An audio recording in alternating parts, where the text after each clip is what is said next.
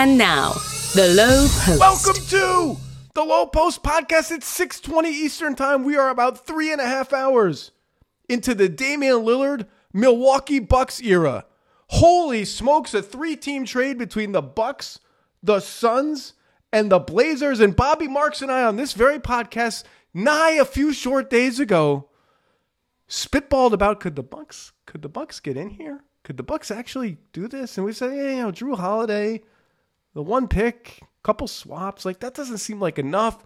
Is there really going to be this like mega deal for Jrue Holiday sitting on the other end of this for the Blazers? Eh, you know, I said, an idiot said, I still think Miami. Still think it's probably going to just inertia is the word inertia.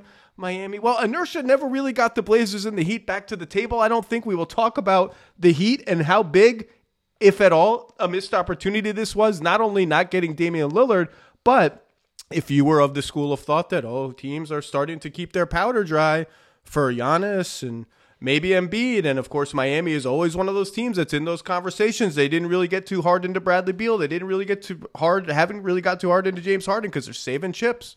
Saving chips. Well, this increases the chance from whatever it was yesterday to whatever it is today, higher that Giannis will be a buck for a little bit longer than anticipated.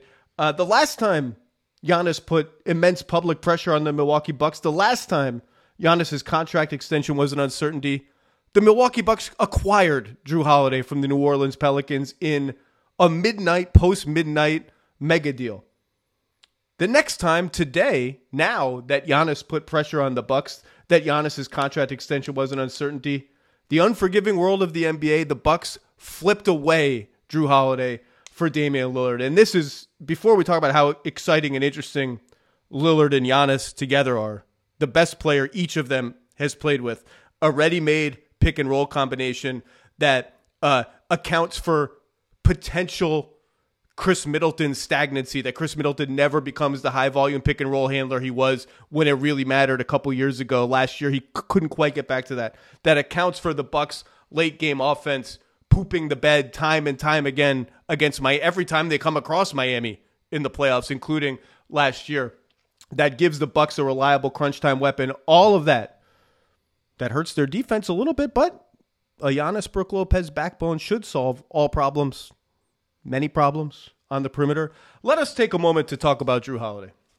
Outstanding tenure for the Bucks despite some playoff hiccups. And one of those players like all like fans are always going to love Jrue Holiday in Milwaukee and deservedly so because he was part of a title team. He made two of the three or four most iconic plays in this era of Milwaukee Bucks and NBA basketball the steal from Devin Booker in game five of the finals with like 18 seconds left, strip. Milwaukee up by one. Jrue Holiday sloughs off Chris Paul in the left wing. I can close my eyes and see it. Just rips the ball from poor Devin Booker, unsuspecting Devin Booker's hand, like Jerry Seinfeld taking the marble rye. Goes up the other way, up one with 17 seconds left. Just stop and get fouled, my man. No throws the most audacious lob pass in the history of the NBA to Giannis for the and one alley oop, all but clinching game five, effectively putting the Bucks in the driver's seat for the series. And then the next year, in a series that you might be tempted to throw into the dustbin of history because the Bucks lost it, because the Bucks didn't have Khris Middleton, because the Bucks without Middleton probably weren't going to win the title. In one of the best wins of this era for Milwaukee, they go into game they go into Boston in game 5 2-2, also up 1 also potential last possession.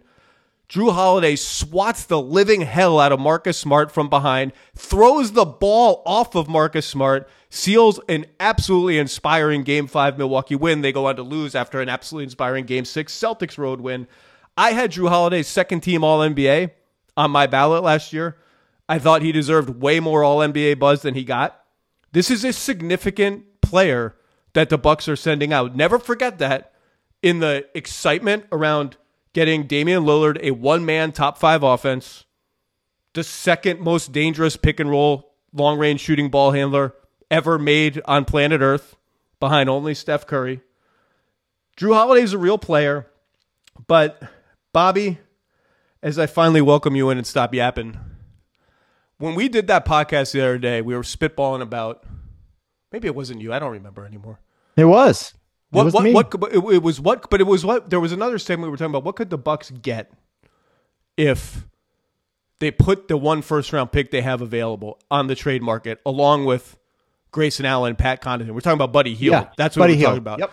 But I spitballed on a previous podcast other other players maybe they could go for Bogdanovic in Detroit, Tyus Jones. You wouldn't do the unprotected pick for these guys. To be clear, you'd protect it.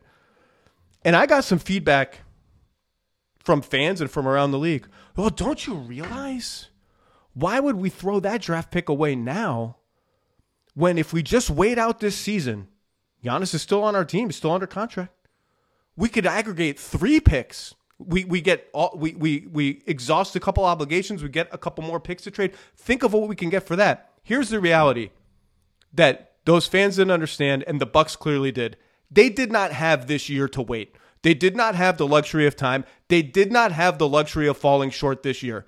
If they fell short this if they did nothing and fell short this year, it was a disaster. It was DEFCON 1. It was the whole league lining up waiting for the trade request. And I think the Bucks being mentally prepared, emotionally prepared to grant the trade request. They did not have time. They did not have the luxury of failure. So here we are, Damian Lillard. We could quibble about whether he's the greatest play- Blazer of all time. Bill Simmons put on his, you know, old man yells at cloud hat and lectured everyone about Clyde Drexler and Bill Walton. For my money, Bill undersold Damian Lillard in that conversation as the clear number three. Yeah, he was never number two in the MVP, didn't win a ring like Bill Walton, didn't get into the finals like Clyde Drexler did twice. The dude has 19,000 something points as a Blazer and some of the most iconic playoff shots in the history of the game and just propped up this team that was never that good around him, always showed up, gigantic guts, let's say, every single game. And now that era is over. And the Blazers, they don't just get Jrue Holiday. They don't just get the one unprotected 2029 pick. Good on them for getting a far out pick. Two far out swaps from the Bucks, also unprotected. They get DeAndre Ayton from the Phoenix Suns, a player they've always liked, and Toumani Camara from the Suns, who was a second round draft pick, eh, worth a flyer. They will surely flip Jrue Holiday for more draft equity of some kind. Um, and so they were able to spin this into, oh yeah, all you fake trade artists thought Miami was going to offer us three firsts, Jovic, Herro. We're going to turn Herro into at least one more first. That's five firsts plus a young player, whatever math you want to use. We're, we're going to get, if you count the swaps as first, and we do, even though mm, mm, we'll see, we're going to get five draft assets plus DeAndre Ayton, the number one pick in the draft, who took helped helped the team, didn't take a team, helped the team to the finals not long ago. Phoenix adds depth. Nassir Little and Grayson Allen and Keon Johnson. We'll talk about them later. Bobby, I always like to have you on because you know the league so well, and you're always going to alert me to some CBA wrinkle that I didn't didn't remember in real time. But I just want to start with you. Emotionally, as a as an observer of the league, as a fan of the league, you have all these teams and all these players involved here. What's the most important thing to you? Well, the most important thing is where's Jrue Holiday going to wind up? That's the most important thing, and I and I said it on TV that right now um, Portland for me gets an incomplete based on the unknown on where Jrue Holiday can wind up, um, and what team goes out and gives two first round picks, a nice young player, multiple picks with the comfort level that um, Jrue Holiday is going to get a massive, whether it be extension or a new contract, um, and is going to be paid handsomely. And the the unlikelihood is that we don't see Jrue Holiday as a as a free agent. As much as the Dame part going to um, Milwaukee, as much as Phoenix building out their bench or and getting some depth, um, I think there's another piece to this, and we'll talk about it as far as whether it be a fourth team, whether it be after this trade is, you know, you know, whether it be two months from now or a month, you know, whenever the aggregation rules can be lifted here. Um, what happens to Jrue Holiday? And is it in Miami? Is it in Philadelphia? Is it in one of these other Eastern Eastern Conference um, teams? That's probably that's my sense when I look at the um, what when I look at from from the perspective. My other sense is is that um, and it's it's funny. Um, we talked about and you were on with me yesterday on Tuesday when we did like we talked about Holiday, and it was complex. You know, Milwaukee and um, Portland. Why they had to get a third team involved. Then we did that Boston trade, right? And we had Ayton going to Phoenix, and my wife said to me, "Did you get that right?" And I go, "No." Honey, I said it's like playing the lottery and you get three out of the six numbers right, and you go to Publix and you get eight dollars back you, you feel pretty good, but you weren't quite there yet. And I think that's why we showed the complexities where this wasn't going to be a clean deal. Like this wasn't going to be like a, a four for two type deal. Um, and as we saw, this has expanded um, with Phoenix and uh, Milwaukee and Portland, and I think it's going to potentially it could get bigger. Or and but there's going to be a part two to this with Holiday. There might be a part three with maybe Grayson Allen here, but I just think Big nobody's sticking. Nobody's sticking around for the third no. sequel with Grayson I think, Allen. I think big picture, Zach, and we wrote the article. Bontemps and I and Jamal Collier about Giannis and how Jrue Holiday was the X factor. Listen, at the end of the day, this gives them a ma- massive insurance policy for Giannis, where Holiday could have been a free agent, or maybe there was a, a comfort level of not paying him big money, and they were going to have been stuck with nothing next offseason if he would have left. we'll we'll get to Jrue Holiday because I, I think, I mean, you could. He's he's just such a he's a great two way player who can shoot threes and handle the ball. Ideally, I think as a secondary ball handler, that fits on any team. I mean, despite the fact that our last memory of him on the basketball court is Jimmy Butler beating the hell out of him and talking trash. And apparently, Jimmy Butler went on Twitter or X or something and said some stuff today about tampering. I don't really know. I don't know what inside info Jimmy's got leak it somewhere, buddy. Um, I guess he did. Uh, and and you know you make the interesting point about you know the double loss for a team like Miami of not getting Dame and also seeing the chances that Giannis hits the open market sooner rather than later being decreased by some amount. I mean, it's not like a fail safe now, but certainly this is if you're Giannis, you're looking at this like, all right, I wanted my team to be all in. Damian Lillard is a first team caliber, first team All NBA caliber guard. Like he wasn't last year, but I had him third team because of all the missed games. Last year was maybe the best year of his career. Um, and yet, Jrue Holiday may end up on one of these teams in the East that feels a double loss today. So they may get helped secondarily, indirectly by the dominoes of this trade, the tentacles. Tentacles. Why do trades have tentacles? They have tentacles that reach around the league. But I think to me, you just got to start with the Bucks and Damian Lillard being on the Bucks. Two of the top 75 players of all time, according to that list that came out whenever, on the same team. The Bucks sacrificed some real some some real depth with with Grayson Allen um, going out the door, a starter along with Jrue, two of their five starters. I would project their starting five as of now: Damian Lillard, Khris Middleton, Pat Connaughton, Giannis, Brook Lopez. The wing stopper's gone. The guy to throw at Jimmy Butler is gone. Now you can say it. it, it, it a either it doesn't matter because we didn't ha- we, when it counted we didn't have one for Jimmy Butler. B maybe Giannis is ready to assume more of that role, even though he's going to play the four a lot. Um, and then the bench is, you know, kind of a whole bunch of will sees. Other than Bobby Portis and Jae Crowder didn't play much last year. This is kind of a bet on Jae Crowder being able to play much more of a role, including defending some of those wings. And then the sort of mystery box of like Malik Beasley, Beauchamp, some of the guys they drafted this year. Um, and, you know, it's, it, it's, it's not risk free in that regard, but I, I think the nuclear effect this will have on their offense, having someone who can spread the floor and run the show like this when it really matters, having someone to turn Khris Middleton into less of a sort of like, oh my God, we need you to run every play down the stretch player and more of a mix player, more of a catch and shoot player. Someone to shove Giannis back into more of a pick and roll screening role, which he was in huge volume when they won the title and less so last year with Brook Lopez spacing the floor. I, I think what that will do in terms of spacing and just ease, everything is just such a slog sometimes for this team when it's not in transition. The half court offense has always been their their weak spot.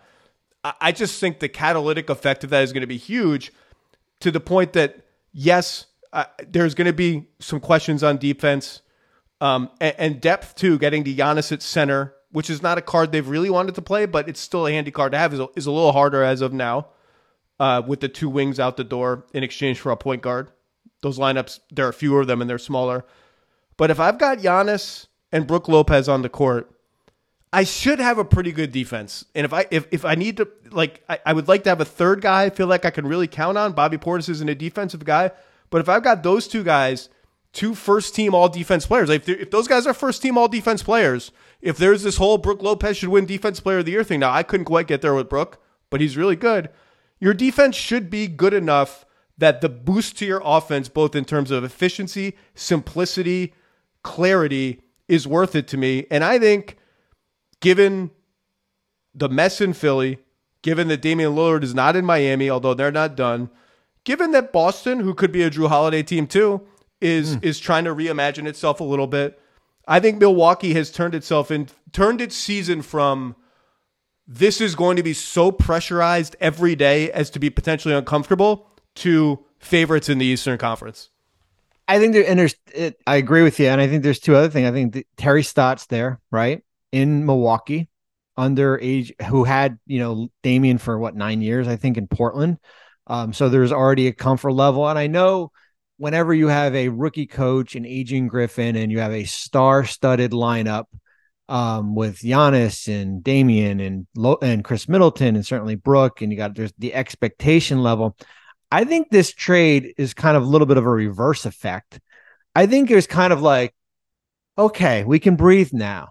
The the Giannis factor, we don't. Who knows? You know, I mean, this helps the Giannis fact. We get off to a a slow start. Now I got to figure out: do we need to trade Jrue Holiday at the deadline? What's going to happen with Giannis next year? I think the having Lillard on board, was Adrian Griffin the right hire, first year yeah, head coach. Exactly. Yeah. Now you have Lillard and his, you know, four years that he's left on his contract. Um, it's almost like if we're using a football analogy, it's almost it's almost like you're acquiring that that running back who can run for 1500 yards during a season, but you traded your best defensive play, your lockdown defender defensively. You you've traded it in a little bit, but as you said, defensively, when you have Giannis and you have Brook and and you can figure out that you know the schemes, that helps. It's not like a, a Lillard's going to a place where he's going to be an, an island by himself my questions and my concerns would be certainly you've got point guard depth and a lack of point guard depth, and you already had that with Holiday on the roster because you basically they got deeper. Have, they, they, got deeper at point yeah. guard somehow. Yeah, it'd be um because you really had you had two two way guys as your backups, and then as far as what your bench is going to get you, you know, you take a you you take a starter from Allen, you put Connaughton in the lineup, and now you're relying on you know, certainly the Jae Crowders, the Malik Beasleys, uh, Beauchamps, you know, um, AJ Green, like yeah, you know, I mean, this was box. A, this was a, I mean, this was a top heavy roster. You had you had eight guys making between, and you still do. I mean, two point eight and one point one million dollars. Um, and you parlayed what you had left with of your draft picks, um, into you know into Lillard. You know, uh, Kevin Pelton pointed out in his piece, you know, it, it's an obvious takeaway, but it, it it's still interesting to hear it said out loud or written out loud, written, just written.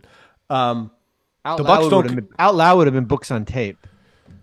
I, have never been a books on tape guy. Okay, enough. Um, uh, the Bucks control none of their first round picks in the none. allowable window through 2030, in which teams can trade first round picks. I don't know. Has there ever been a team that's been out all seven under no control of all seven of its picks? Maybe. Well, I, I don't want to Phoenix. any bad memories for you, Bobby. Well, um, Phoenix right now, right? Phoenix right now. That's right. That's why they traded yeah. swap rights for seconds in those creative deals. Um, you know, they traded picks to New Orleans for Jrue Holiday, and now they've traded the rest here. And is it dangerous? Sure. Does it leave you, as Kevin put it, without a net if Giannis leaves? to some degree, sure. I mean, you still have Damian Lillard. He's going to be aging, but still, but maybe you don't, maybe he leaves. Who knows? Like worst case scenario, they all leave. I, I, what are you going to do? Just not not do it and have this and have this potential likelihood, whatever of this is Giannis is the whole thing. As long as Giannis is in his prime or even just past his prime, he's the whole thing. He's the he's the whole franchise He's the only reason you're doing this, and I just don't. You know, you, you're not you're not a free agent destination that can tear it to the studs and get two guys to come at the same time. Whatever. I, I get the downsides, and Kevin, by the way, gave the, the, the trade a B plus. He's not slamming the trade by any means, just pointing out the, the risk, and there's always risk. Um, I just don't know what else you're supposed to do, and there, it's only one pick and two swaps in this independent deal. To me, it's clearly worth it and a must do. Even with Well, Jrue Holiday, even Yeah. it's, it's also Jrue Holiday. and it goes back. I remember when David Griffin, the Pelicans president of basketball operations, was in Cleveland when LeBron was there, the, the second term. And I remember him saying a quote saying, like, when you have like the Babe Ruth of basketball equivalent on your roster, like you do everything possible. Like you, you, you know, whether it be draft picks or trading players. And if they le- he leaves and there's nothing left in the kitty, then he, you know, that's that's kind of where you are. I mean, you basically have thrown everything and he's to the tw- wall. and he's 28. He's not 35, and he's a total no one. Like I know as the Milwaukee Bucks because I've seen it that I can be a 55 to 60 win team and win the championship with the right kind of pieces pieces we already have around this guy. Well, and it's and it's funny too. Like I chuckled a little bit when Giannis did. I don't know what podcast it was, but he said, you know, like you know, I you know, committing long term, whether it be you know Milwaukee and I they've got you know wherever I go, it's got to be you know committed to winning and stuff. And I chuckled just because like here's a team that's won the most games in the last four years, regular season games. Um, they've been in the luxury tax the last. They're in the luxury tax for the fourth consecutive year. Um, uh, uh, Jon Horst, their GM, has gone out and gotten PJ Tucker at deadline, Ibaka that didn't turn out well, uh, Jae Crowder last year. So like the attempt is there. Like it's not like you know what you're the best player in the world. You can figure it out yourself here. Like they've they've tried to add to this roster, whether it be um, in the in a Grayson Allen trade with with uh, with, with Memphis here and now this is as I said, like this is who they are. Like they're going to be they're a second apron team. They're they're going to get into next year where they're not going to be able to buy draft picks. They're not going to have their exceptions. Like, you know, who they are, you know, is basically the the, the four headed monster of you know of Lopez, Lillard, Con, um, uh, Middleton, and and Giannis. And they still have Bobby Portis, so there's still some depth with your you know uh, among your uh, among your bigs. And they've played. I mean, like you'd like to be more comfortable playing the Giannis, Portis, Lopez trio, as, as having dealt away two perimeter players for one. You'd like because those are three of your top six. You'd like or three of your top seven, whatever you want to say. You'd like to be a little more comfortable playing them all together. They've done that before. They did that in that Bulls series a couple of years ago when they went ultra big. Maybe we see more of that as just a way to get more of their best guys on the floor. Um, and look, look, Giannis, you're already half in, right? They're they're already half in with their picks out the door.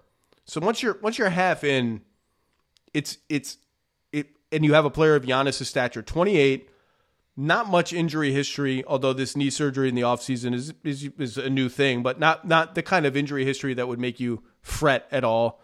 You just kind of you just kind of do it to keep the train rolling as long as you as long as you can. You can now stream the most MLB games on DirecTV without a satellite dish. Yes! Catch the clutch hits, strikeouts, grand salamis, web gems with nothing on your roof. So who's there up there, whether it's roofers, Santa, birds, old-timey chimney sweeps, moody teenagers, thrill-seeking raccoons, watch out for them. You name it, they won't find a satellite dish. But you will find your MLB games on DirecTV. That means DirecTV is your home for baseball this season. Root, root, root with nothing on your roof. Yes, stream your team. Call 1 800 DirecTV or visit directv.com. Sign up today. Claim based on total games carried on sports networks. Sports availability varies by zip code and requires choice package. For the ones who get it done, Grainger offers high quality supplies and solutions for every industry, as well as access to product specialists who have the knowledge and experience to answer your toughest questions. Plus, their commitment to being your safety partner can help you keep your facility safe and your people safer. Call or click Grainger.com or just stop by. Let's talk about the Portland and Miami and maybe less so Toronto angles of this and, and then Drew Holiday. Um, what do we know about? I mean, Damian Lillard wanted to go to Miami. Yeah. Stated it so plainly, publicly and privately through his agent that the NBA warned his agent and other agents, don't do this. Um, And we talked about this Miami offer. They could they could you know unpro- unprotect this pick they owe the Thunder, offer three picks, and maybe Jaquez and Herro, and maybe a flip Herro to Brooklyn or Utah or wherever. Like it's not a bad offer. I called it a, the turkey sam a dry turkey sandwich of offers. Like it's always useful to have a you know it's not the worst option to have around. I'll eat a dry turkey it's a good midnight snack. Squeeze a little mustard on it. You know, Mayonnaise. um, it's, but it's not a bad offer. It's it's unclear to me if the Heat either because Portland just didn't want to engage with them, or because the Heat played it cool and thought we have the inside track here and they're definitely going to come back to us. If the Heat ever really made that kind of offer, I actually don't think they did. And again, it's six forty five right now. It doesn't you don't digest every angle. You don't do all the reporting of what happened and didn't happen even though you're doing some of it along the way in three and a half hours. So i don't know exactly, I'm, can't sit here and pretend to know exactly what was offered and when. And anybody doing that i think is uh, uh, you know fudging it a bit. But I, I I- i don't think the heat made the best and final.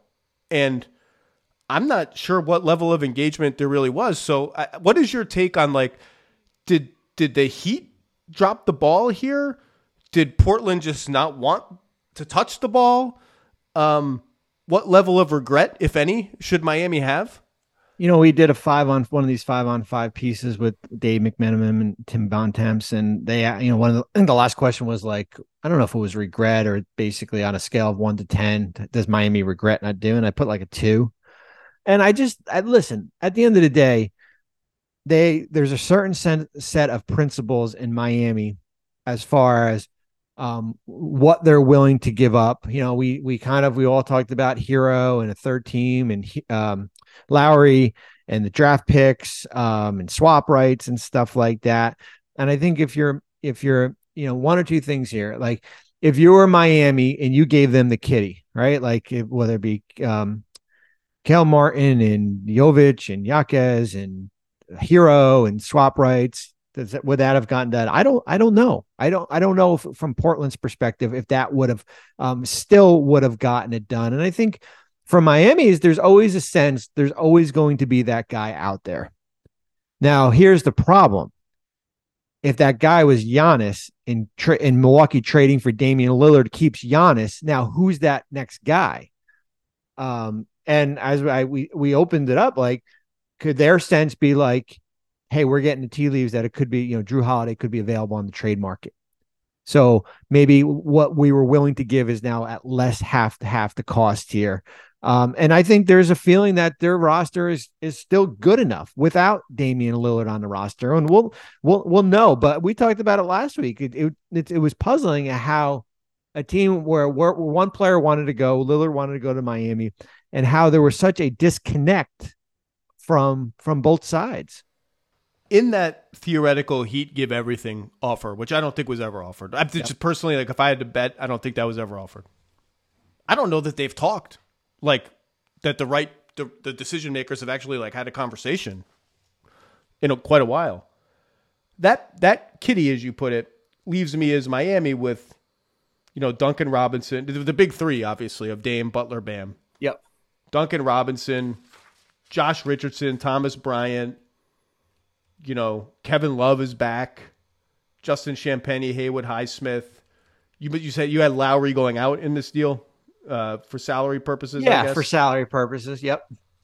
And so I I think the Heat just said if you're if you're asking for Jaquez who we think can contribute now, Jovic who we hope can contribute soon if not now based on how he played in FIBA, Caleb Martin who was our second best player in the NBA Finals, maybe, or you know, for stretch, or I'm Yeah. it, it, it, for parts of the playoffs, It- uh, the conference finals against Boston. I should I misspoke is when he really excelled. Finals not as much. Um, we're just too thin around the three guys. We're too thin. Is that right? I mean, this is a team that has been very thin around the top three guys and found a way to make it work. You know, sometimes you need an extra offseason to find your next Ray Allen or Mike Miller or whoever it is this time around. And you can't blame the Heat really for just thinking, well, we're keeping all those guys. We get healthy Tyler Herro, who we didn't have. We got Josh Richardson. He'll help us. Probably will turn whatever magic the Heat worked on him the first time. They'll work again. Probably ends up being really good for them. Who knows? Hey, we just made the finals. This team just made the finals. The year before, we were a shot away from making the finals. The year before that, we didn't do so good. The year before that, we were in the finals again in the bubble. Like, why shouldn't they be confident in their ability to make the finals with this group, or to not necessarily make the finals, make a deep playoff run with this group, and keep their powder for Jrue Holiday or somebody else if if Portland didn't want what they had, and I think Portland maybe just didn't want what they had. You know, one GM put it to me like this: usually in a trade, there's one asset a team really wants from you to make it work. The Heat did not appear to have that asset. Now, I don't know what that is in this trade. Maybe it's the unprotected pick in 2029 or whatever. I, th- I thought those Heat unprotected picks out into the future with a team that would have been older, built around Dame and Jimmy, were going to be pretty valuable. We can agree to disagree on that, I guess. Um, you know, you can understand the Heat being like, hey, we're good. We're good.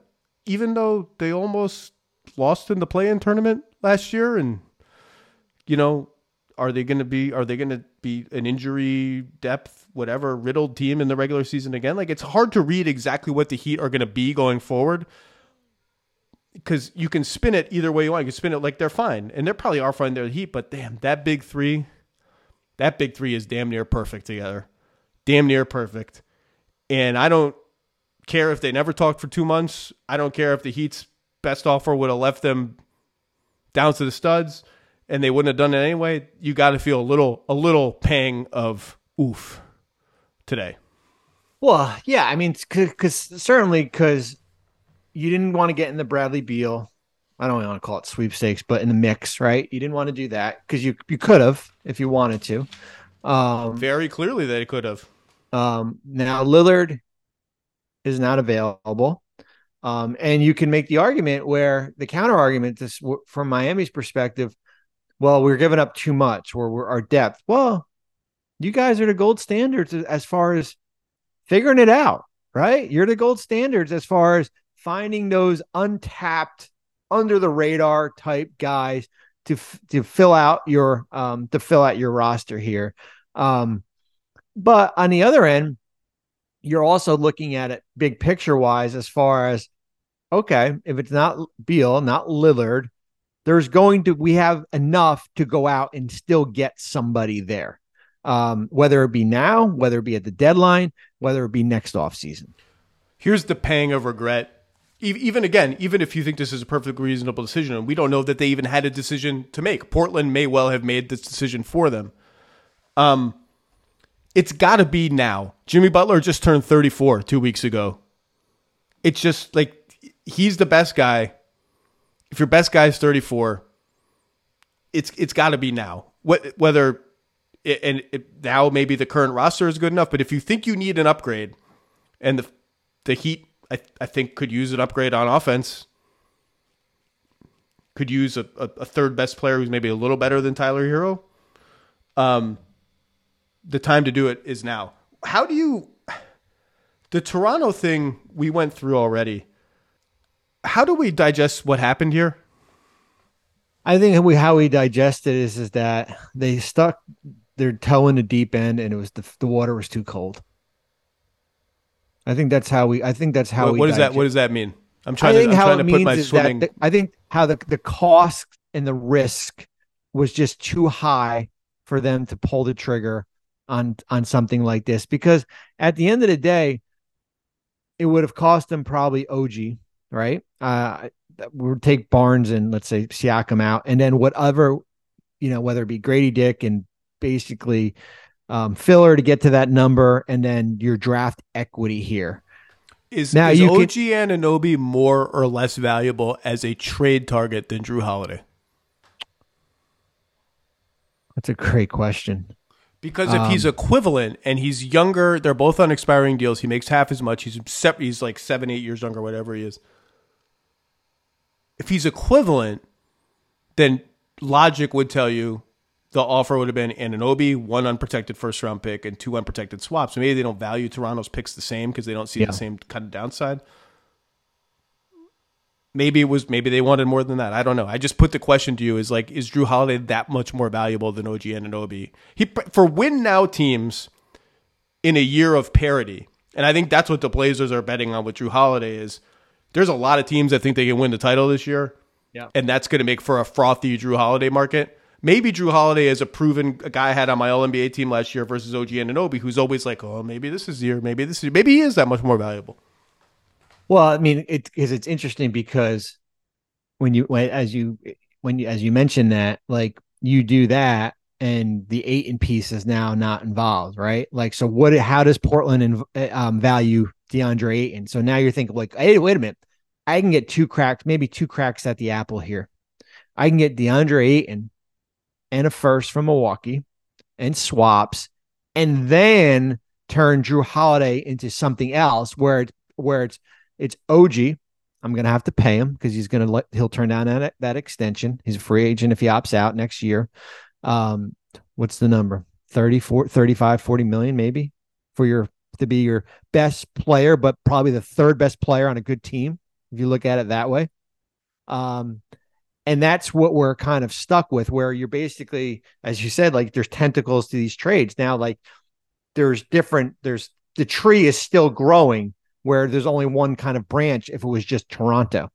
Um, It's and I either think tentacles or branches, Bobby. Pick one. I know branches. I like Tentacles. branches. I and I think that's you know like poor like but here but it all goes back to Toronto. Like eventually, like Toronto, and I know it's just all about Lillard, but eventually Toronto's going to have to figure out what they're going to do with this group, right?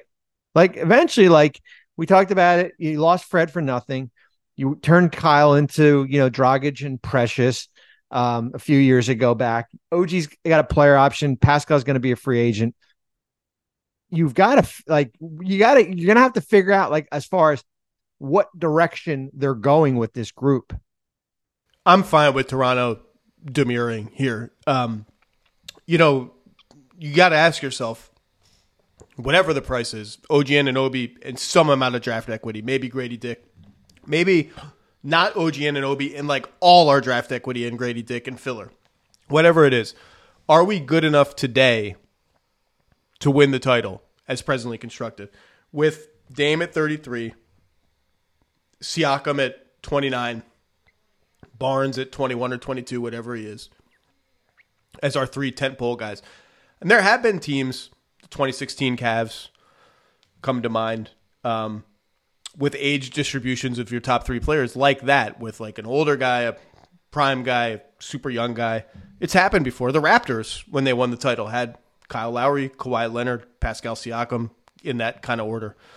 Um, I don't I don't mind Toronto coming to and and Toronto, you know, has chips and they've always had chips and they didn't cash them in for all the guys that have come, you know, down the line, all the disgruntled stars so far.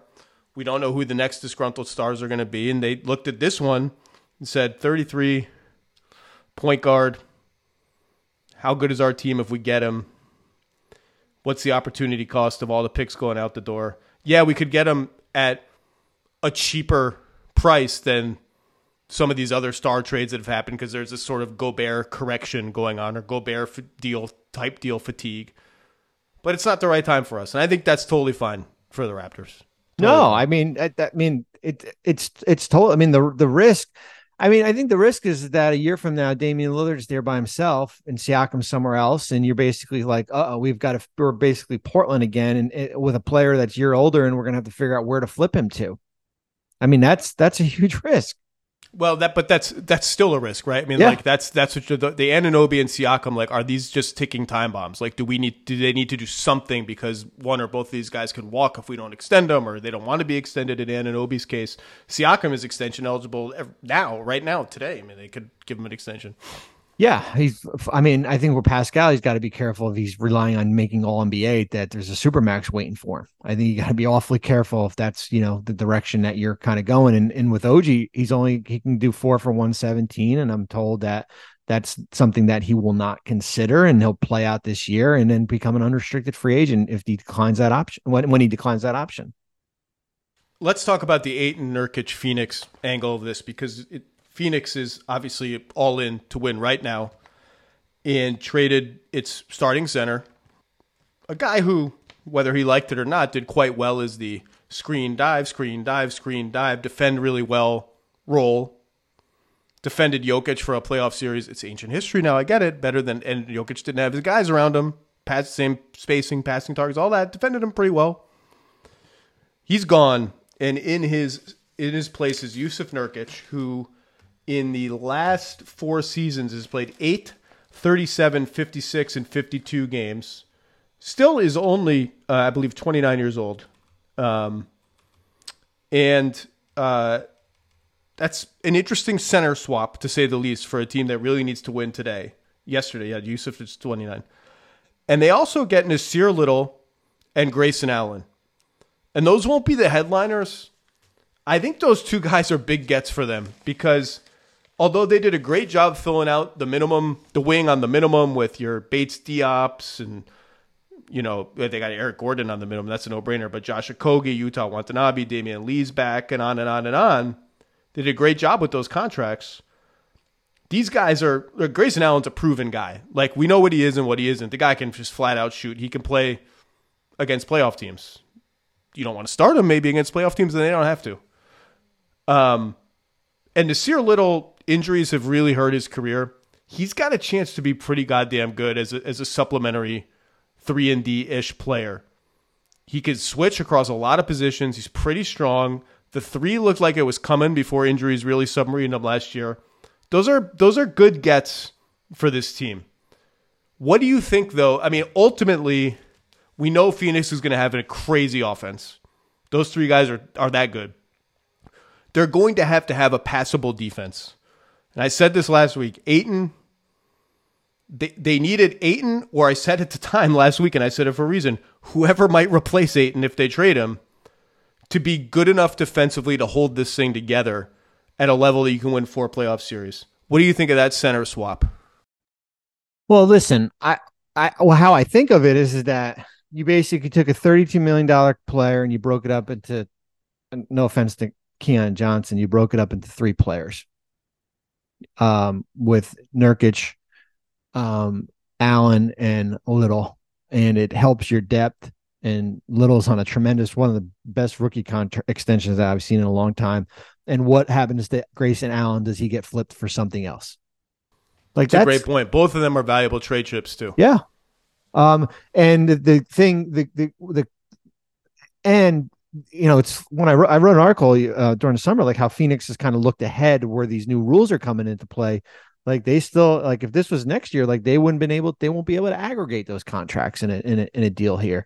Now they they can, you know, for up until um, you know, you know, once the restrictions are lifted in a in a trade here. So I think it's going to be interesting, especially with you know with Frank Vogel, defensive minded coach. Um, the buy-in from Nurkic certainly. I think certainly you hit it right ahead. The health, the health point as far as the ability to stay on the court um, that's going to be the kind of you know if there's a risk involved it's that it's that of a player you know certainly of, who's got three three years left on his contract but so did Ayton at the end of the day and the reality is that you know Phoenix felt that they could have held on to Ayton and maybe flipped him closer to the trade deadline but you're probably breaking up that contract again but you you you do that in this deal here you know the, the same held true for Ayton, although he's been much more durable than Jusuf Nurkic. The last three or four years, at least. I mean, if Nurkic gets hurt, I like Drew Eubanks just fine. I'm not sure I want him playing 30 minutes a game in the playoffs. Bull, bull, not not there. Chimezie Metu is an interesting flyer as a, as a backup big. He's a flyer. And I don't mean a high flyer, I mean a flyer flyer the idea of Durant at center always sounds interesting. It's it's rarely actually executed on the floor because it's just a lot. It's a lot to ask of him, even though that team would score like 140 points per, per 100 possessions. Um, I think Ayton to Nurkic is a downgrade. I don't even think that's arguable. Um, I think Nurkic has lost a quarter of a step in the last couple seasons defensively. Um, and uh, not quite as mobile as Ayton. not as good of a jump shooter as Ayton, although he dabbled in the three. He made 43 threes last year, which I think is more than he made in all his prior seasons than that. Um, but the and by the way, I watched I because I'm writing a little bit about Ayton next week. I watched all of his pick and roll defensive possessions in the postseason, and he was he was better than I remembered. I remembered him really backsliding defensively in the playoffs and kind of just losing containment, losing the the balance of I'm backtracking with my man in the pick and roll, but I also got to contain the ball. And there was some of that, but a lot of that was a credit to just how good Jamal Murray and Nikola Jokic are together. Like he was a little better than I remembered he is never ever going to finish with force ever. He's never going to get to the foul line. He's going to catch the ball on offense, stop, pivot, spin away from the basket, and drive everybody absolutely insane. And I don't, the more I thought about this, although I do think it's a downgrade and I do think it's a risk, I think the Suns are betting Nurkic is still a solid defensive player. And when Portland has been competitive, and you look at their on off numbers with Nurkic, both shots allowed at the rim shooting percentage at the rim, which was bad two years ago with Nurkic on the floor, but has generally been good. And their overall defensive rating with Nurkic on the floor has generally been quite good. They're betting that guy's still here. He is not going to want the ball as much as Ayton, and not crave a bigger offensive role, not have and, and, look the friction between a lot of the team, even though a lot of the team is new and Frank Vogel bought into Ayton, the friction was obvious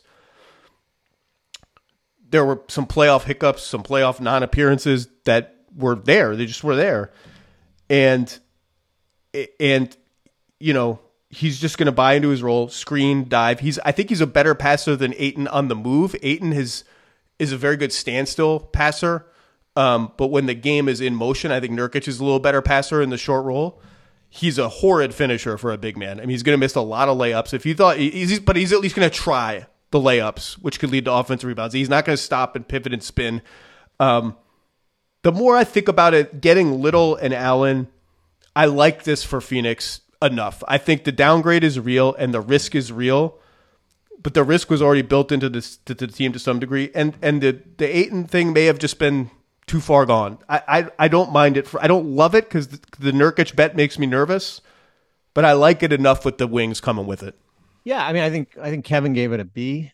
I want to say B, B minus, somewhere around there, and that's kind of how kind of how I feel about it. You know, I think I think it's more of a you have your three big with Durant, um, Booker, and in um, in Beal, and now you're looking for a center to kind of play a certain role that you didn't think Ayton could.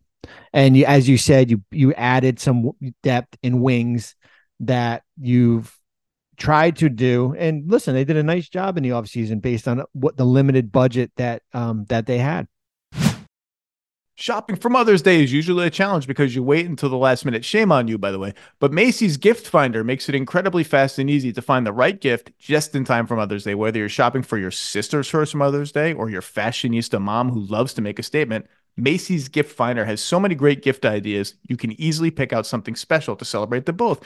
You can shop by price, anywhere from 25 bucks and under to 100 bucks and under.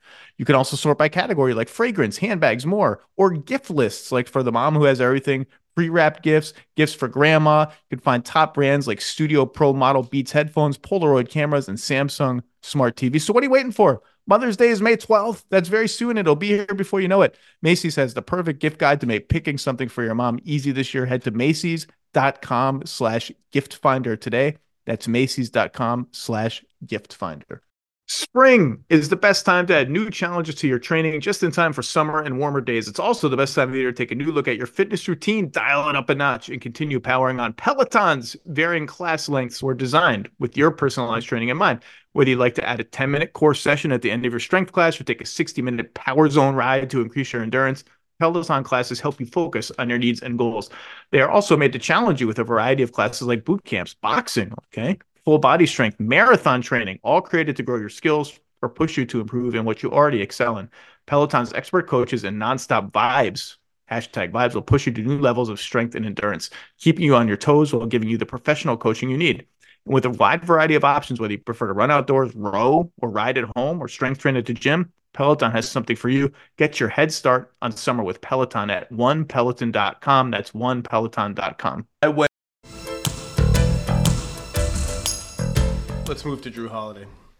who is the next, with apologies to James Harden, and it really might be apologies to James Harden if the Clippers get involved here, uh, is the next obvious domino because unlike the Sixers, who may have some hopes of reuniting with James Harden, they also may have hopes of acquiring Jrue Holiday themselves.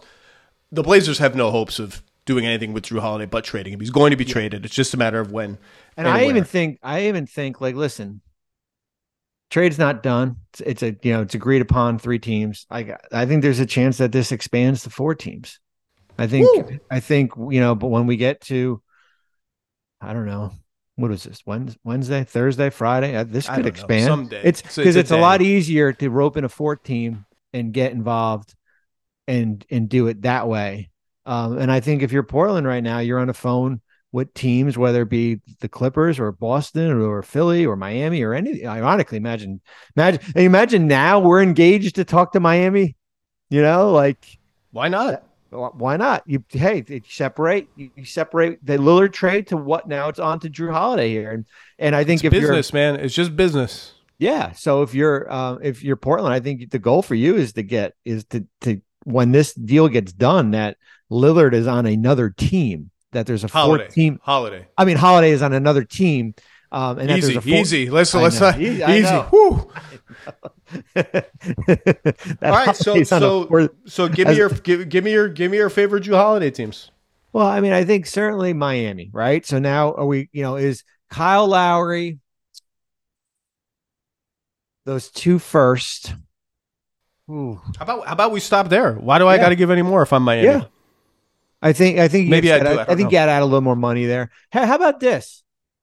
How about how about Kyle Lowry and a thank you to Udonis Haslam and a sign in trade? I'll give you a nice little five million dollar bonus. Did he retire? I have a whole bunch of heat paraphernalia about his retirement. He, I don't think he sent in his paperwork though.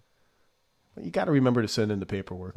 Um, but I think, yeah, I mean, I think that's it. Um, you know, from Miami's perspective here, I mean, yeah, Lowry's uh, at 29 million, Jrue's at what, 36? 36. Yeah, 110% of that, I think, is, I think you're just like $3 million short. Um, you know, Philly, Philly is interesting. Um, there's been rumors about Holiday in Philly as a free agent. If he got to free agency here, um, does Philly go, you know, like that's more that's is that a three teamer because you know certainly not going to trade Maxey for Holiday. That doesn't that doesn't make sense here. Um, does that involve Harden now? Um, that you know, I think that's I think that's intriguing in itself. Yeah, the the whole Philly Clippers nexus can get reactivated here. I'm not sure what the direct trade with Philly is. Um, like what I, I, guess Portland can then flip Harden. I, I don't know what exactly it would be, but that's that's possible. Philly can only trade one first, right? Yeah, correct. The Clippers can trade two, and obviously James Harden wants to go there. Like Jrue Holiday, he's on an expiring contract. Unlike Jrue Holiday, um, there are no illusions. Uh, Jrue Holiday would have no illusions about like I want to dribble the ball a lot like a super duper amount as much or more as, as Kawhi Leonard, and he is. Um, there are there are fewer hard feelings upon Jrue Holiday's departure than there seem to be um, upon James Harden's departures, and fewer worries about. Well, I mean, Jrue Holiday hasn't been awesome in the playoffs, but you're just not going to count on him to run the offense the way James Harden wants to run the offense. And there's this whole dynamic with Portland, like the packages that weren't good enough for Dame and I think that was always the problem to be in that three team trade with the Clippers, Sixers, Blazers is are the Blazers getting enough, even if Maxey's involved, are they getting enough stuff for Damian Lillard? Well, you if you turn your noses up at that for Dame, maybe you wouldn't for Jrue Holiday. So I think all three of those teams are, are good. Any uh, give me some more. Well, I mean, I I think you know certainly Boston, but you raised a I mean you raised a good point on TV yesterday. Like, like can you afford all these guys?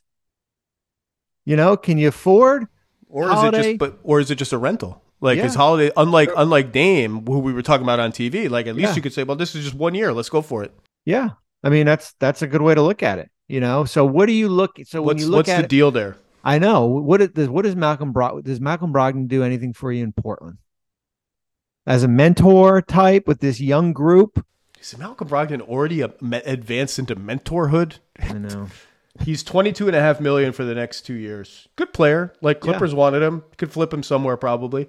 Yeah. Um, but what's but I'm still 14 million dollars. You're still you're still you're still like 12 million dollars short.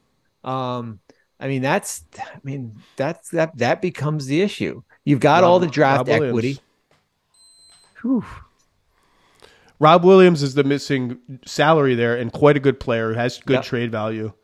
Um, the problem is Boston's already kind of thin. Has has an incredible top seven, and below that a bunch of question marks. And I'm, I'm am I trading two of those top seven for one? Even even if he theoretically fits better. Um, do, do I need another ball handler this badly? Now again, like I the Celtics have three centers, so they would trade from a position of strength to a guard a position of I don't want to say weakness because Tatum and Brown can do guard stuff. They will do guard stuff. And if the the Blazers just traded for DeAndre Ayton, do they want Robert Williams a third too? I mean, that, that's it's a complicated one. It is. Um, and now I turn to the Clippers. Now let's let's just look at them, Portland and the Clippers here. Like if you're the Clippers and you've been reluctant on basically kind of trading multiple ones for Harden, and you're kind of just in that expiring route, do you go in there thinking Terrence Mann, salary filler, you got all these expirings, and now do you put those two ones in play for Holiday? I think the two firsts, more than Mann, have been the division between the Sixers and the Clippers. Those two firsts, if they're unprotected, given the Clippers um, how all in they are on thirty something players right now, and Jrue Holiday's another thirty something player, those two firsts are viewed around the league as really, really valuable potential trade pieces. It, it, you know, even though the Clippers are now have established themselves as a place in Los Angeles with a new arena coming that can get star players to come and sort of buffer themselves from the catastrophic downside you could have having all your picks out the door. Those picks are still really valuable. I, I do think the Clippers want to do something. I, I just don't know what the price is. I, I, I do think there's a fear there that that the the, the, the conference has maybe not passed us by, but our best our best shot has has passed. Our best our best window with this team has passed. Uh, still open, but the widest window has passed. I just the trade makes a lot of sense though. Yeah, I mean it's it kind of a line. I mean, I mean, can you imagine that you got three players on what player options for next year, and three guys that are extension eligible? Anyone else? Um, what do you got? All right. I'm glad you asked. A lot of people are are nominating New Orleans. Hmm. I I get it. I guess the I, am I trading CJ McCollum? I, I they kind of have to trade CJ McCollum back to Portland in that deal because it, it's probably not going to be Ingram. Certainly not going to be Zion. The other salaries, I, I don't know if they can cobble it all the way without trading both their centers in Valanciunas and Nance. So CJ McCollum and draft assets for Jrue Holiday. It's interesting. It's not not sure I see it, but it's interesting. Is Yeah. there a way to do it without CJ? Am I missing something? Uh, I mean, you could. I- I'm always missing something, Bobby. So tell Well, me. no, I'm mean, you could wait until Herb Jones's trade restriction. If you can wait until January, Valanciunas, Herb Jones, filler, draft picks. yeah, Valanciunas, Herb Jones, Dyson Daniels, draft Yeah. asset. Yep. Herb Jones is good. Yeah. Jrue Holiday's better. Then you get the Portland backcourt. Herb is only is already 25. He's a little older than people think. Um, Um, so that's a good. That's a good one. It's a good one. Uh, I, I a couple of teams I thought about. I mean, Tor- uh, Toronto people have nominated just because they were around Dame. I I don't know what the deal is for them. I mean, obviously they could use Jrue Holiday. He's very good. I I'm a little less enthused about that at first blush. What about Utah. Whoa, not on my list. Make the case for me. Well, I mean, I'm just looking at it. It's kind of like point guard by committee. Um, Horton Tucker, Kris Dunn, Collin Sexton. You know, sitting on a bounty full of draft picks here. Um, what makes sense um, for them? I mean, there's like Sexton, Olynyk, got to add a couple, just something else there, and then draft picks. Not bad. I don't I, Toronto. I don't. I don't. I have to think more about Toronto. I'm still in digesting mode. Um. On on Toronto's week. Can I give you a couple of Cinderella teams? Yeah. Let's go. By the way, I try. I try. Here are the two teams I tried. I really tried hard with Sacramento, yeah. just because I love the idea. I just love the fit there. Yeah. Hard to make a deal right now with Harrison Barnes not trade eligible till January, right? Yeah. December And- 30th. Yeah. December, whatever. And I, I just don't sense a great hunger in Sacramento to, to like shake it up after after last season. Atlanta, I wish it's hard to do, uh, hard to find a good deal that makes any sense. Having traded a lot of draft picks for Dejounte Murray, love the fit there though. Um, I'll tell you this: if I'm the Knicks, I am really tempted. I am really, really tempted. Yeah, Milwaukee just beefed up. They're scary. But I had this whole thing on TV last week of like, why can't we wake up in May and with now this was pre Dame to Milwaukee, but with the top of the East a little, I wouldn't say even rickety. Like Boston's not rickety. They're just like a little, little different. We got to see how it works. Like I think the Knicks are really good. I think the Knicks are good and deep and tough. Not good enough high end talent wise, I think, to make like the finals. But I said, why couldn't we wake up and like things break right there in the conference finals, losing the conference finals, but still, what a home run that would be for the Knicks. They got to be tempted because their their concern is like if we make one move, we got all these picks. They don't have like the blue blue chip young guy. So if we if we put all of our stuff into one basket, and and one of those baskets, Giannis might not be a basket available to us anymore. Maybe we'll see. Do we have enough stuff left to upgrade the team? That was the Donovan Mitchell concern. This is a basket that's not quite as pricey. Like if I just if I just go out there, like all right, RJ Barrett, like like we got a lot we got a you know we got Josh Hart and Donte DiVincenzo who kind of can do like the big guard. In Josh Hart's case, you know, can slide to the floor, has to slide to the floor. We love RJ. RJ's developing. I I don't know that there's a way to do it without RJ Barrett. Um, you will be able to suss that out for me. Um, if we put a couple couple of picks in, like, could, could we get Jrue Holiday, Jalen Brunson, Julius Randle?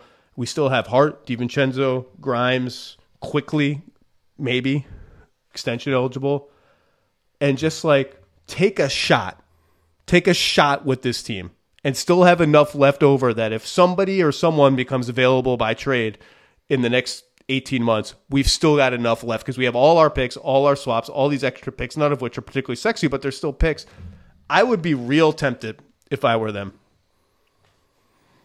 Yeah, I mean you you've got Barrett, you've got that Fournier contract. Yeah, I can um, get like Fournier. I just don't think like Fournier plus Mitchell Robinson No, or whatever, whatever is like doing it for Portland. No, that doesn't. That, that Unless doesn't. I'm throwing in way more picks. Yeah, I mean you could. but You, I- could I, you know what? I'd be, I'd be tempted though.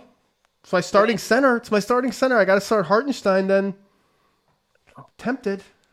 Well, I'm you just saying, 11 I'd be tempted. You got 11 first round picks, seven of your own, four from other teams, including that Dallas one. That's you know um, that's got some pretty good value, and you can trade up to seven. So Barrett is Barrett and two ones too much. The Dallas first and something else. I think Barrett and two ones makes. I like. I'm a little more. If you're a Barrett doubter, and maybe there are some of those in the Knicks brain trust, I don't really know. I assume they all are Barrett believers. They paid Barrett. He's good. Two ones is a lot. Because then you tur- you turn around and if you're Portland, you say, you know what, we got R.J. Barrett, DeAndre Ayton, and three ones and two pick swaps. It's not bad. I just don't know that the Knicks have a roadmap there that's Fournier. I mean, what's the non Barrett offer? Does it have to wait until DiVincenzo is trade eligible to, for his eleven million dollars salary to help? fill Yeah, in I mean, gaps? it's I just it- don't. It, what it's I mean, almost- maybe is it Quickley plus Fournier plus another. I, it's got well, that like was it's that was the the issue when when all the Harden stuff came out in in um, late June, early July, and they they had said the Knicks, and it was like, well, how do you get to number, right? Like, how do you get to the number? You basically it's like Robinson or Fournier, and Quickley, you know, it's basically piecemealing like three out of those four guys there um, to do it. I think I think there is some appetite there within the Knicks. I mean, Tom Thibodeau's their coach. They made the second round last year. They've played Boston really well in the regular season for whatever that's worth. Philly's a, got some, it's going through some stuff. I think there's an appetite there for some kind of short term upgrade so long as it doesn't handicap their ability to make the big, big upgrade that this team has been leaning toward, designing its future toward for years now. I'd be tempted. The team that would be a lot of fun, and they have an extra first round pick, and I believe they control all their firsts. They have a bunch of seconds. Indiana, you hmm. th- you throw Jrue Holiday, a veteran two way wing who can shoot and play defense. You throw him into the starting lineup for Ben Mathurin, like I, I- who I can now turn into my super sub. Tyrese Halliburton, Jrue Holiday, Bruce Brown, Obi Toppin, Miles Turner. Can I get him for Buddy Hield, Daniel Theis, and a two firsts? It's two firsts. I mean, I'm gonna have. You got to imagine Portland has a two first like floor here somewhere, right? Like two. It may not be two great firsts, but two firsts of some kind. Is that too much of a fat? I, I, my gut is the pa- I think the Pacers will and are thinking about it. My gut is that it'll just be like it's too much too soon. It's too much. If it gets to two first, it's too much. If it's it, it's too much too soon. And are, are you? I comfortable- love the idea though. Yeah, I mean, are you comfortable like um if even if it's only a rental? I, I gotta be right. I mean, Yeah. I gotta be. It, it- I mean, we can talk. We can wink, wink it, and but then I'm. Am I going to pay you two two years ninety million or three years one hundred and ten, whatever it is? Yeah. I think that team's not far away from being real interesting. I to your point though, rental and or big long term contract, are they really ready for that? Like Halliburton's really good. Miles Turner's in his prime. Are they really ready for that? I just think it would be a lot of fun. And all of a sudden they'd go from, hey, this team is kind of frisky. Maybe they could get into the play in and, and get the eighth seed or the seventh seed out of that, which I think is possible now to like, oh, this team is like this team is right behind Cleveland in the standings. Like this team is neck and neck. It's like, I, I think it's fun. I agree, and I think it, you know they well they have that pick from Denver, um, part of that. They have the least favorable Yeah. of like just a morass of first Yeah. round picks. It's like four different teams here, um, and then and then a protected you, pr- you protect something out, you know, top fourteen protected. Is that enough for um for Portland? Um, I that that that's kind of like one of those low risks, and if he leaves in free agency, he leaves in free agency. Do I have to? I probably if if I don't want to throw in two picks, it's got to be Hield. Theis. I need a little more salary. I need. Well, no, like a- you're good because they're they're seven and a half. Oh, they're under the cap. They're They're below. the They're the last team standing. Then I recycled my uh my my crazy fake trade, fake challenge trade that um fans of both teams recoiled in horror from. The cat for Jrue Holiday straight up Minnesota Oh, that is trade. well. Listen, Tim Connolly has always loved Jrue Holiday. listen. Dating to Denver, etc. Here, here's the deal with with um Minnesota is that it's almost like you're gonna have deja vu again because you're you've got Mike Conley in the last year of his contract.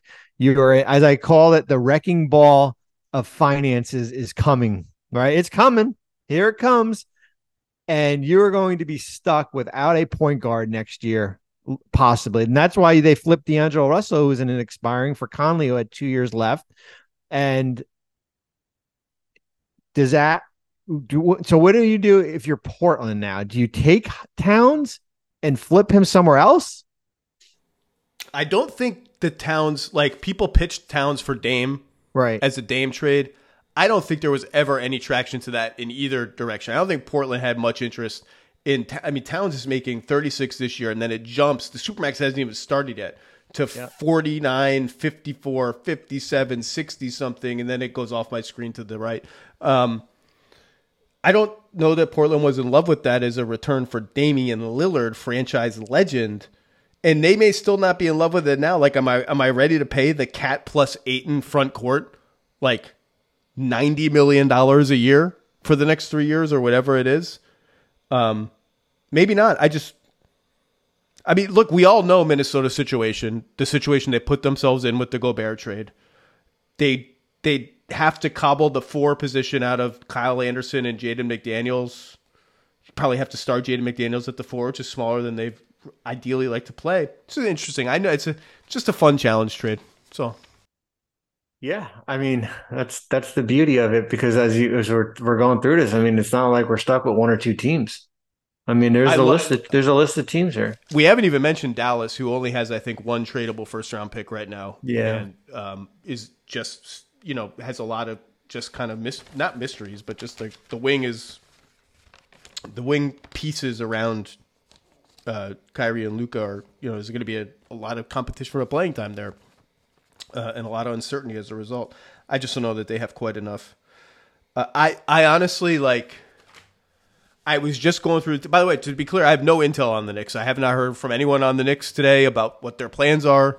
I've tried and failed. Uh, as I was just going through the teams, I just kind of, I just kind of stopped at the Knicks. I was like, I kind of love that idea. Do we have any parting thoughts here? Well, no, I mean, like, I mean, I think it goes back to with with New. I mean, with New York is like, you could be waiting for a while for another guy to come available. I mean, you're gonna wait another year for Donovan Mitchell. You're gonna wait two years for Embiid, maybe. I mean, that's kind of that's that's you know that's kind of the reality of it. It's just it just can and, and do it. Can they talk themselves into? I've they've we've got enough left over if the guy wants to come here down the line, whoever that guy is, to make it happen. Even though, again, like I don't think they have the blue chip player on hand right now. The blue chip young guy, they're really dependent on the picks to make it happen.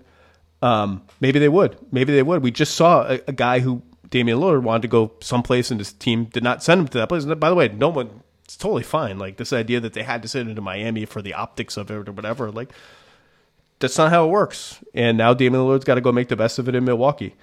Let's end with Milwaukee as, as we've cir- circled through this. Is there any parting thoughts on this trade that we didn't hit? We hit Phoenix, we hit Milwaukee, hit Toronto, hit Miami, hit Portland. The Portland, are like I can see the Portland fans being like, "Wait, Gobert went for how much, and Durant went for how much, and we got one straight up unprotected first round pick for Damian Lillard." But like we, the warnings it's the warnings have been out there. Apples yeah, to oranges across the board. And 33 year old point guard. The market was uh, not quite poisoned, but uh, turned off by the Miami stuff. The contract is what it is, and they did get DeAndre Ayton. They're going to flip Jrue into stuff like it's not. It's not what you dreamed of. It's not like a holy crap they got that, but it's it's it's palatable. I think. No, I mean, listen, I mean, that's why we when we started it, it's it's it's the deal's not done. I mean, the deal's not done as far as because it's going to turn into something else. I just think from Milwaukee's, you know, just you know, putting a bow a bow tie on it and stuff like. Now, my question is, is that I know Giannis said it's a business decision. Like, do you do you sign that extension? Before October 23rd because now you basically align yourself with Lillard and you have another year. Or or you can keep, you can keep that same theme like I can get more money next year whether it be 4 for 234 versus 3 for 169 right now. Middleton at the end of the day though Zach Khris Middleton is going to be the key to a lot of this. You know where what Khris Middleton and I know la- the last couple years he's dealt with injuries and stuff like that. But what Khris Middleton does Milwaukee have this season? He was he was good in the playoffs, um, scoring wise. The sort of distributor stuff wasn't quite there the way that it had been the year they won it, and now they have a distributor who gets to the line a lot. By the way, he gets seven or eight free throw attempts a game. His driving, passing game, Dames has gotten better as the years have gone on. Fascinating deal across the board. Bobby Marks, any other angles, any cap angles we missed? Well, we I just have one more. Life? Just one more is that you know we talked about Miami and the potential of like like we're just we are spitballing like Kyle Lowry. So as part of this CBA, if a player is waived and has a contract for more than that exceeds the, the non-tax, which is at 12.4, he's off limits for teams over the apron to sign. right? Those buyout. However, that rule does not apply to the offseason. So if you ever get in a situation, let's say like there is a deal in place and Larry goes to Portland and he gets bought out, he is free to sign with any team during the offseason. Or any team during the, the any team at all, as long as he was waived during the offseason. When does So the there's a- off season? When does the off season end? October 23rd. Oh, we got plenty of off season left. Yeah. We haven't even started camp yet. Bobby Marks, essential, essential. Couldn't do it without you. Um, thank you for lending us an hour and 13 minutes of your time to talk about Damian Lillard going to the Milwaukee Bucks. Uh, we will have certainly more on this on .com. I'm about to go write. Other people are writing. There's going to be TV. There's going to be all sorts of stuff, and we still have some more tentacles, dominoes, branches to fall, spread, whatever terminology you like. Bobby Marks, everybody. Thank you, sir. Thanks, Zach.